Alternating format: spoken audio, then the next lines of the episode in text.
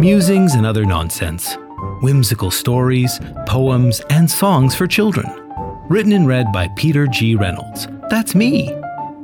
This podcast would not be possible without your support. Please visit buymeacoffee.com slash musings to donate, become a member, and get access to some amazing perks. This episode is called The Unbearable Itch. There was a young bear with a terrible itch. The itch was so bad his whole body would twitch.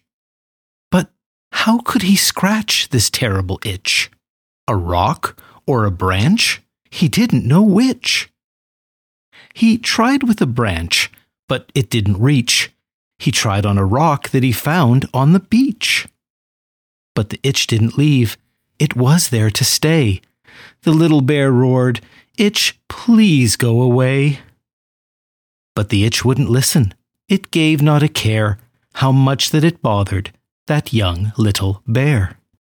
Bear spotted his brother asleep in a ditch. He must know how to get rid of this itch.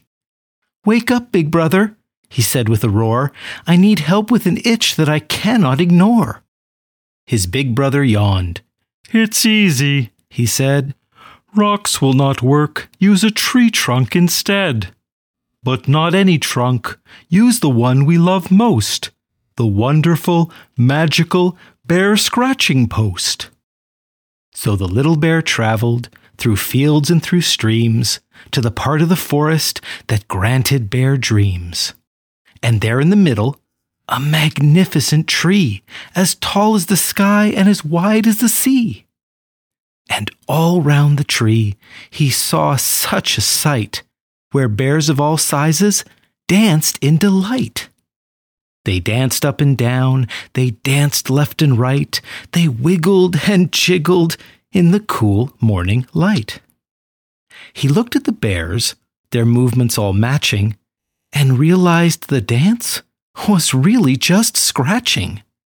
He ran to his brothers and his bear sisters too, put his back to the tree, he knew just what to do.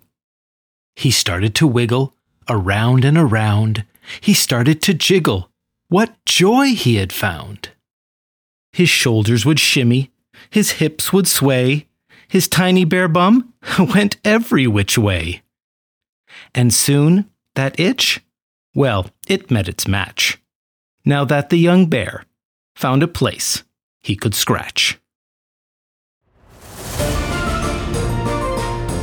I hope you enjoyed this episode.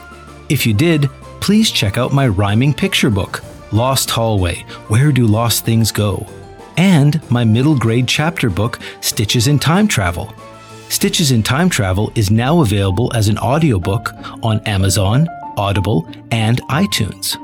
You can learn more at storiesbypeter.com, where you can subscribe to our mailing list for the latest updates and news. See you next time!